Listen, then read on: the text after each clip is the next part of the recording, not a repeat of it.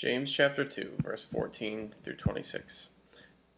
What good is it, my brothers, if someone says he has faith but does not have works? Can that faith save him? If a brother or sister is poorly clothed and lacking in daily food, and one of you says to them, "Go in peace, be warmed and filled," without giving them the things needed for the body, what good is that? So also by faith itself, if it does not have works, is dead. But someone will say, "You have faith, and I have works. Show me your faith apart from your works, and I will show you my faith by my works. You believe that God is one. You do well. Even the demons believe and shudder. Do you want to be shown, you foolish person, that faith apart from works is useless? Was not Abraham our father justified by works when he offered up his son Isaac on the altar? You see that faith was active along with his works, and faith was completed by his works.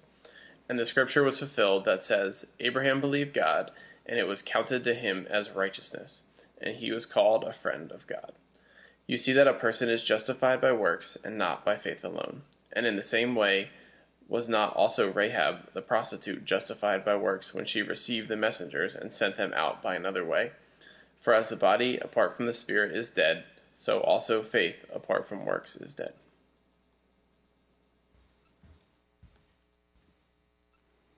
So you probably have seen enough movies, enough shows, that if I ask you to take a moment and describe a courtroom scene, high-profile case, my guess is that many of us would come to a lot of the same kinds of descriptors for that.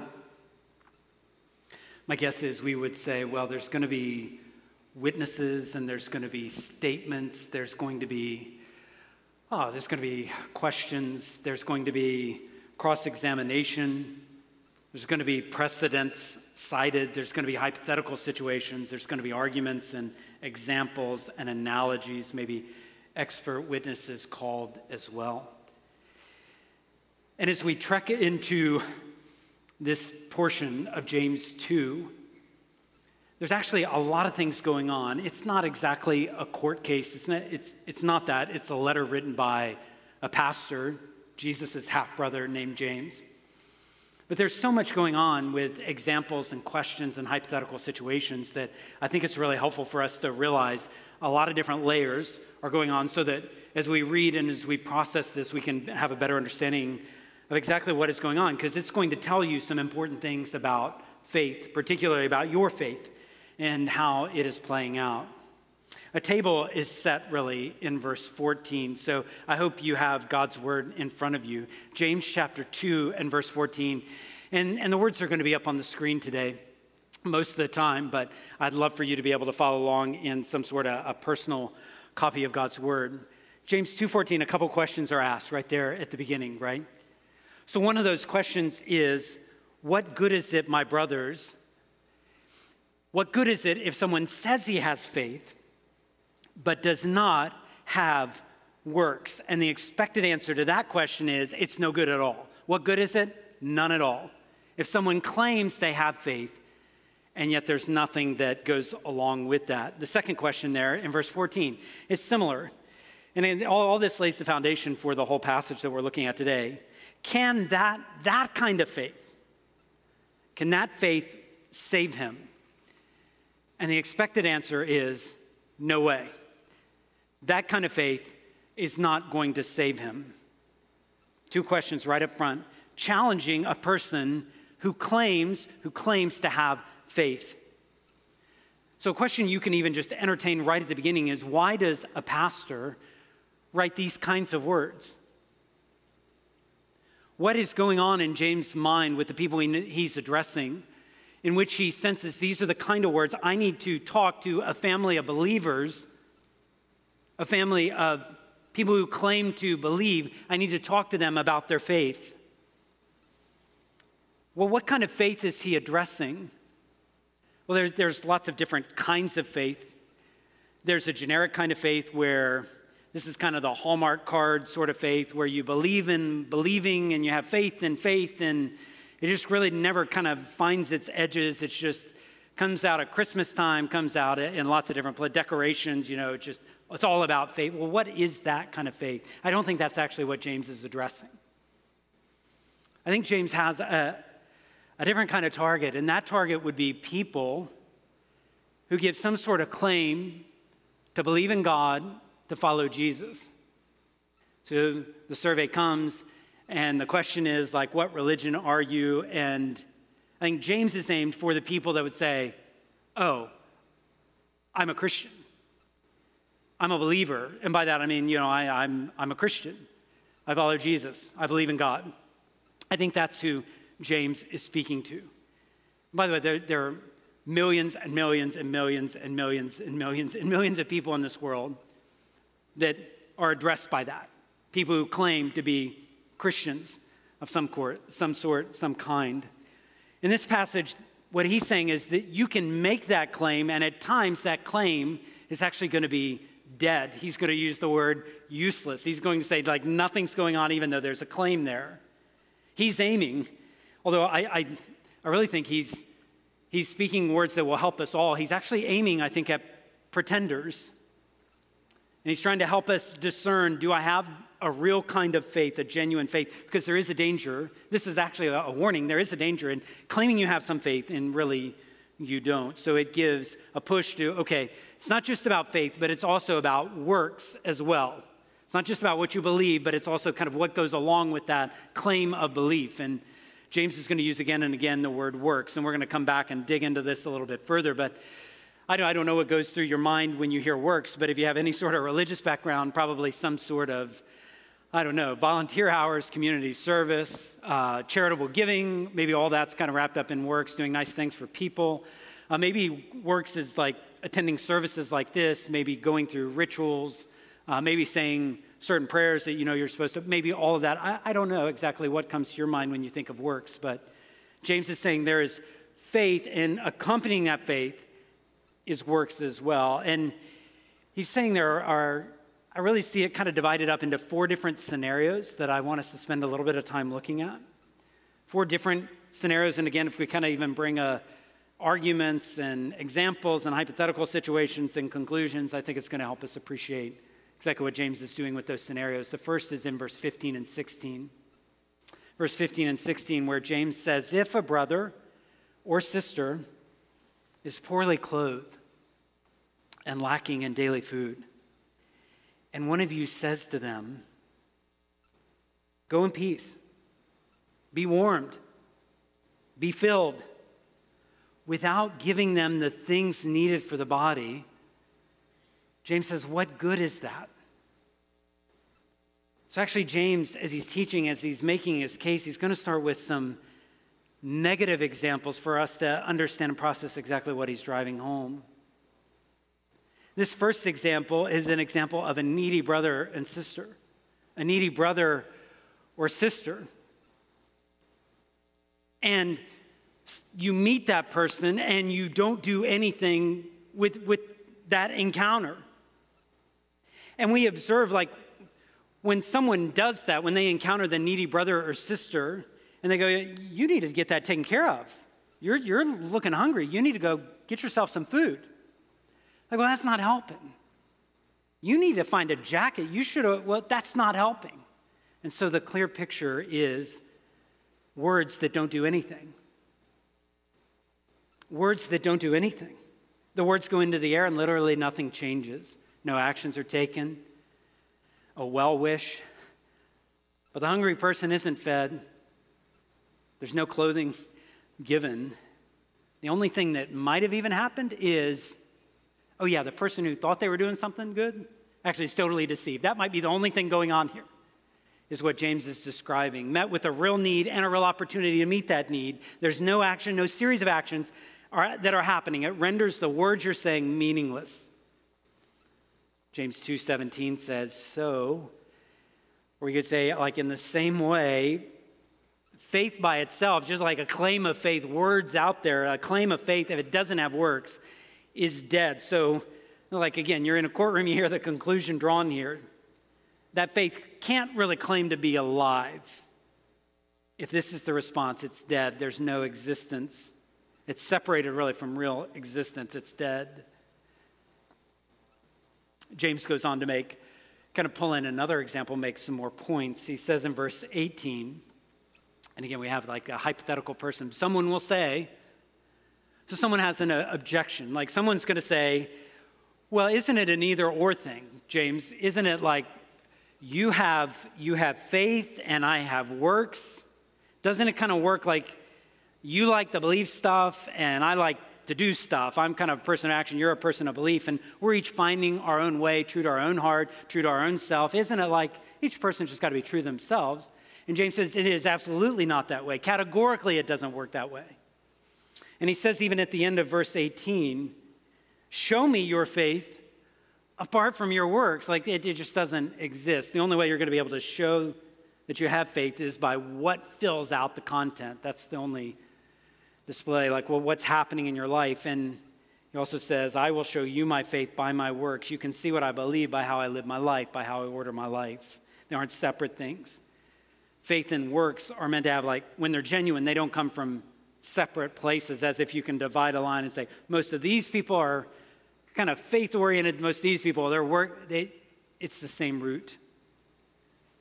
And look at what James describes next to help us see it is the same root, true faith and true works. James two nineteen says, okay, so you believe that God is one? It's kind of pulling from a lot of the confession that people of Israel would make. Hear, O Israel, the Lord our God, the Lord is one. Okay, you believe that God is one. Good for you. You do well. Congratulations. Yeah, the demons, the demons believe that. And they shudder. So do you do you really want to sh- be shown, and and the language, the rhetoric kind of escalates here, you foolish person, that faith apart from works is useless. You really need to me, sh- me to show you. Because I can show you, but we're, we're going into the demonic realm for me to prove this to you. That's the second example, right? It's not just the needy brother or sister, it's terrified demons. Terrified demons, James is going to use to make the case. Through what is said about demons, we observe their... There's a mutual, there's kind of a, a mental acknowledgement that doesn't result in love. It actually results in fear. So there's an acknowledgement mentally, okay, the demons believe this. They acknowledge that God is one, and they do that, but it doesn't result in anything that is God-honoring. There's no action motivated by belief or reliance on God, even when there's acknowledgement of, oh yeah, I believe that. The only response is terror. James says, surely you don't think that's saving faith, right? That, that's, that's not going to save anybody. So, again, James is helping us see you can say things and you can say you believe things, but what about works? And now may be a really helpful time to think through, okay, what are the works? Because James talks a lot about them in James one through five. I'm really, the whole, the whole book is about works, but I think if we could just narrow down and maybe reduce some categories. What are the works that James talking, is talking about? I think one category of those works would be this. Would be intentional sacrificial acts. Motiv- motivated by love for God and love for our neighbor. So what are we talking about when we're talking about works? We're talking about intentional sacrificial acts that are motivated out of love of God and love for neighbor. Meeting the needs of people as they present themselves. This is exactly what the first person did not do, right? They saw a need, did not meet it. There was no intentionality, no sacrifice, just kind of walked on by. Yet I also think in James, these aren't the only kind of works. I think there's another kind of works. And that is a, a deep confidence. Well, what, what other works could we be talking about? A deep confidence in and devotion to Jesus. That's manifested in what we desire and what we do. And I could say a deep confidence or reliance or trust or belief, deep, deep confidence in and a devotion to Jesus that actually manifests itself in what we desire and what we do. Because when we, when we trust in Christ, when we are saved, when we are rescued, old things pass away, everything becomes new. We are not the same. The whole control panel of our heart, what we desire, what we want, and what we do has changed for us. It's changed. And James is saying the way we know something has changed is by the actions that follow. Then we can look and go, oh, I see works. I see a different desire and I see different actions. What we do, that person is different. They have a faith. They claim to know Jesus, and look at their life and what that is proving to be the case. Those are works. And by the way, the demons, the demons don't have either one of these. The demons don't have the intentional acts of love or sacrifice for others. They don't have a deep confidence in and reliance on Jesus. The demons don't have that. And big talkers who say, well, you know what you need to do. You need to, and really don't do anything. They don't have this either. James is drawing these lines for us. If the demons are an example of, you can even say you believe, you can even have a, a mental acknowledgement of something, but really have no no concrete things going on in your life, that the demons show a life that is far from God, there is a counterexample of that. And that is in verse twenty-one. This is so helpful. It's okay, we, we know what the demons like. They just they just are terrified by God. But there's another person in the Bible, James two, verse twenty-one says, was not Abraham our father? You want to know how it really should work? Abraham was justified. He was declared, he was made right with God by works when he offered up his son Isaac on the altar. So pay attention to that. He says, you see that faith was active alongside or along with his works. He even says uh, in another way, faith was completed by his works, and the scripture was fulfilled that was said, Abraham believed God, and it was counted to him as righteousness. And he was called a friend of God. You move from a negative to some positive examples here in the Bible. Example number three is Abraham, our father. It's Father Abraham, right? And Father Abraham, in that you observe a deep reliance, a deep confidence in God that results in Abraham doing what God tells him to do.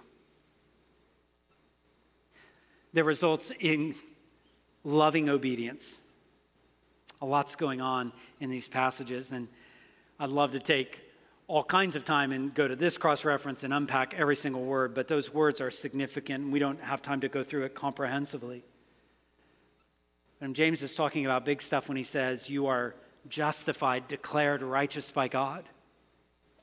It's something significant when James says, faith along with works. It, someone's even alluded to it. Is it like a the senior partner and the junior partner are showing what's going on in this person's life.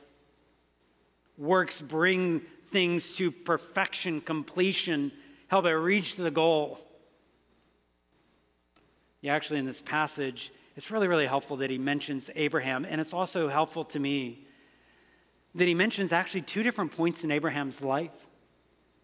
So the words he uses, Did, did you read? He said, Abraham was counted righteous by God.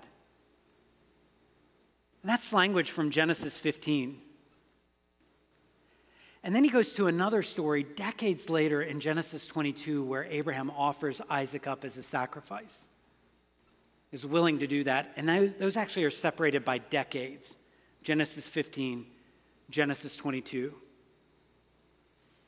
That's just helpful to know because what God sees is a very different perspective than ours. I know I can remember what happened in the past. I kind of have an idea what's going on right now in the present, but I can't even see five minutes into the future, much less five years, fifty years, five million years. But God knows. And the God who said Abraham is counted righteous is the God who's going to walk with Abraham day by day, week by week, month by month, year by year. It's the God who will be his friend as Abraham actually goes up and down in his faith, as he makes great decisions, as he makes terrible decisions, as, as he navigates what does it mean to believe God when he cannot see God doing things, believe God's promises. God is walking with Abraham all throughout this life. That is exactly, so God sees the complete picture, past, present, and future, even when we see a, a partial side of it. And that's why God can say he is counted righteous. And even here, decades later, we're seeing that, that righteousness is showing you it, something's real in Abraham's life. I appreciate that. I appreciate the long obedience in the same direction because I, I just, I cannot remember a time where I didn't know songs of the Lord. Some of the songs we sang today that Nick led us, I've I mean, I, I've, I've sung those songs for decades. I can't remember a time where I didn't know some of those songs.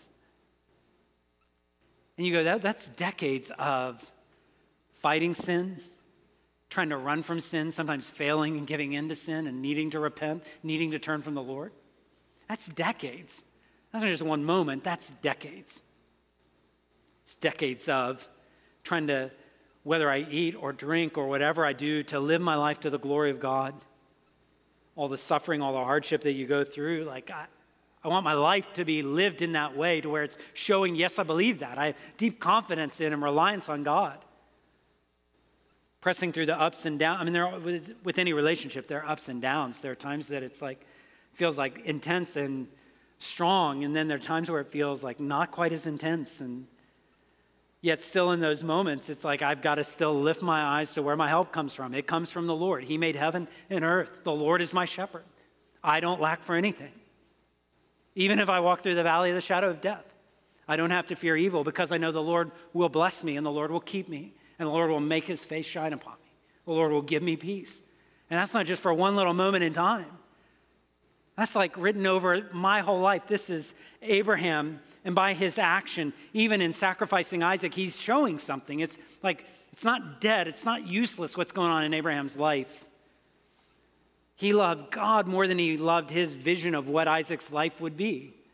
He was willing to sacrifice his vision, knowing God wants to raise my son from the dead. He'll raise him from the dead. But I will have confidence in who God is. In verse twenty-four, you can see that a person is justified by works and not just by some sort of faith that's empty, just a profession, but nothing going alongside it. In the end, what we can say about Abraham is he's counted righteous. He's a friend of God, and that's good news too. That's actually good news to you if you are a follower of Jesus Christ, if you put your life in his hands. This is good news for those who have understand your relationship with Jesus is more than just about some magic words, some incantation that you found, and you're going to say these magic words, and then everything's going to be wonderful. It's this is so, so valuable for you to appreciate here. All those who have decided, I'm going to take up my cross, and I'm going to follow Jesus. I will follow Jesus. The good news is that over time, your life is going to bear out what God has all, always known, and that is you are justified. God loves you. He has made you his friend. That means your life, what's going to be told over your life is there's going to be a deep reliance that results in obedience. James has one more example that he wants to share with us. And in some ways, it's the exact opposite in so many ways of Abraham, but it's an An example of believing. I'll look at verse twenty-five. In the same way, was not also Rahab the prostitute? Was she also not justified by works when she received the messengers and sent them out by another way? And verse twenty-six is strong. For as the body apart from the spirit is dead, so also faith apart from works is dead. Like, you can have a body, but if there's no breath in it, it's a dead body. And you can have someone claiming all kinds of things, but if there's no actions that are going along with that claim, if there's no deep confidence and devotion to Jesus, if there's no intentional sacrificial acts motivated by love for God and love for our neighbor, then faith apart from works is dead. But look at look at Rahab, and Father Abraham is like a pillar of faith. Here we have courageous Rahab, who's actually a Gentile, and you see her faith in actions that reveal her believing heart. She uses what God has given her. She uses the house that God had given her, the space that God had used, given her, and uses those for God's purposes in faith, knowing there was risk involved. She uses I mean, just strategic thinking and quick decision making to protect these spies that have come into her house. It's a story from Joshua. How different from the one who says, oh yeah, you, you need you need to get some clothes on. You need to you need to get some food. You're you're hungry. How different is she? She doesn't just say, good luck with all that. But at great risk, intentional, sacrificial acts of love for these two that came into her home. A real need, real opportunity is met with a series of actions, and God's people are helped. I can't help but, like when Rahab comes up, I just can't help but acknowledge that it's worth reminding ourselves. It's a little detour here, but sometimes we believe that because of something we've done or something we have been, that that is going to write such a strong like narrative over our whole life, especially when it comes to sexual sin. We feel like I, I just won't, I can't, won't ever be able to recover. God could never forgive. I know what I did. I know who I was. And because of that, like that's just going to be who I am and what I've done. And and maybe you think that's going to, like that's all that will ever be said about you and God permanently. And maybe you're like facing a long life going, I, I just, I think I'm never going to be able to outrun this. This is just worth reminding ourselves of Rahab, who is called the prostitute, and tra- other translations, the harlot. But out of Rahab's story, like God writes a, a whole story. I mean, the book of Joshua goes forward. Canaan is the promised land, and Rahab is right in the middle of that. And then Rahab has descendants, and, and that intersects with the story of Ruth. The beautiful story of Ruth happens, and Rahab is a part of that story. And then Ruth has descendants, and one of those is David, King David, and that's an amazing story. And that intersects with Rahab. And then you go all the way to, we can't tell the story of Jesus without also mentioning one of his, one of his ancestors is Rahab. And you just see, God knows how to write these stories. God knows how to, to put all these things together. God rewrites generations through the, the changed life of one person, and God can do that. God can do that in twenty twenty. God can do that right now with your life, regardless of what you think your story is going to have to be. It's an amazing thing. So, so can I ask you, as we've looked at faith and works, what, what are we going to do with the needy brother or sister? What are we going to do with like the terrified demons? And what are we going to do with Father Abraham and courageous Rahab? I, I want to tell you where I'd like for us to go, but I, I want to tell you one place where you can't go, and you can't go in this kind of direction of like, well, I hear a lot about working, so I better get to working if I'm ever going to get my ticket punched to heaven. If you hear that, you're hearing something I am not saying. You cannot work your way into heaven. Jesus has done the work. You cannot work your way there. That is certainly not what James is saying. It's not what I'm saying. If you hear this and go, well, I, I think what I'm going to take away is God helps those who help themselves. Then no, no, no. God helps those who have no chance of helping themselves, who need him to rescue. Now, actually, I want you to see how faith and works go along together. I want you to know words like Paul said in Ephesians two eight, by grace you're saved through faith. It's not, not of works. It's a gift. But we are God's workmanship, created and ordained to do good works. Yeah, we, you're saved by grace, and you're created to do good works, and these go along together. Same thing Paul was alluding to in Titus two, that Jesus gave himself for us to redeem us, to redeem a people who are his possession, ready, eager, zealous for good works. So where should we go with this? I want to I want to ask you to take some moments, maybe take some time to evaluate. And, and maybe here's a starter sentence to kind of help you evaluate, okay, is faith, like, is it accompanied by works? If, if we were to kind of fill in this, this statement, because my confidence... So this is kind of the faith side of things. Because my confidence is in what Jesus has done for me through his life, death, resurrection, ascension. So in light of that, what then? What works accompany that? What works are driven and animated by that? Here's what I claim to believe.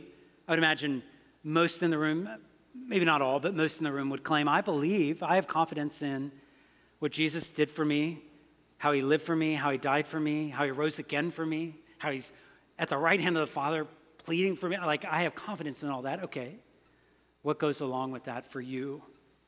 What's making a difference? No need to filter, like, the results here. No need to, like, God knows. So, like, why are we kidding ourselves? He knows. He knows what's driven by that and what's not. Are there acts of love, trust, and obedience, mercy, devotion? Are you moving toward brothers and sisters? Or have you grown more apathetic, going through the motions, lazy, selfish? Have you make excuses because, oh, you're just going through this really hard time and No, no, no, what's, what's really going on there? And that, that question, you go, that's like an intense question. Maybe, maybe you need some help in evaluating that with a good close friend. Maybe a spouse, maybe your parent, may, maybe someone who knows you, someone who loves the Lord, maybe a leader of a, a group you're a part of, a class you're a part of, a study you're a part of. Certainly as a pastor, like, I live for conversations like this. You just got to walk through how do you how do you evaluate that with someone? If you feel unsettled, you go like, Curtis, actually as I evaluate that, I really don't know that I have faith. It, it may be that I'm exactly who James is talking to. I say I believe this, but I, I'm just very, very unsettled with where things are between me and the Lord, and I don't, I don't see as much evidence as I'm guessing I should be seeing. If you're unsettled, can we Can we have that conversation? Could we have that sooner rather than later? Could you please, please talk to someone about that? Because James has given us these pictures, he's given us these scenarios so that none of us have to be deceived. None of us have to pretend. We all can look straight forward and go, okay, Lord, here, here is where I am. Show me, teach me, tell me. And take a moment and just even let's let's pray. I'm going to give you some space to just pray on your own and then uh, lead us in a prayer. And then we'll close focusing again our attention on what Christ has done for us on the cross. Let's pray.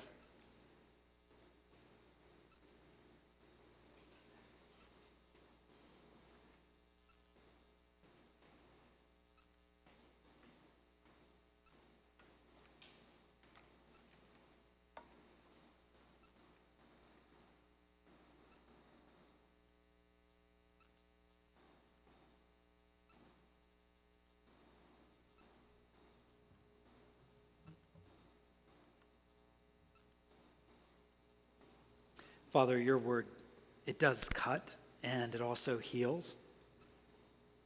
So whatever your word needs to do this morning, I pray that it would do it and we would not just be hearers, but we would put into practice what we've heard. I pray for the person, Lord, it is a burden of mine right now that the person who maybe has made some claim to faith and maybe for the first time there's been some things that have exposed maybe that claim, as well-intentioned as it was, maybe there's no depth to it, no roots to it. So just open, open our eyes so that we can see exactly what's going on. And I pray we'd be motivated to respond in faith and trust to you.